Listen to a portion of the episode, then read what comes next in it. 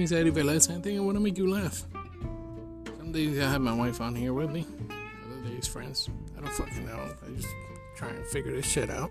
So if you want an uncensored opinions and sometimes quirky look at life, follow me here 24 hours in a day. Thank you.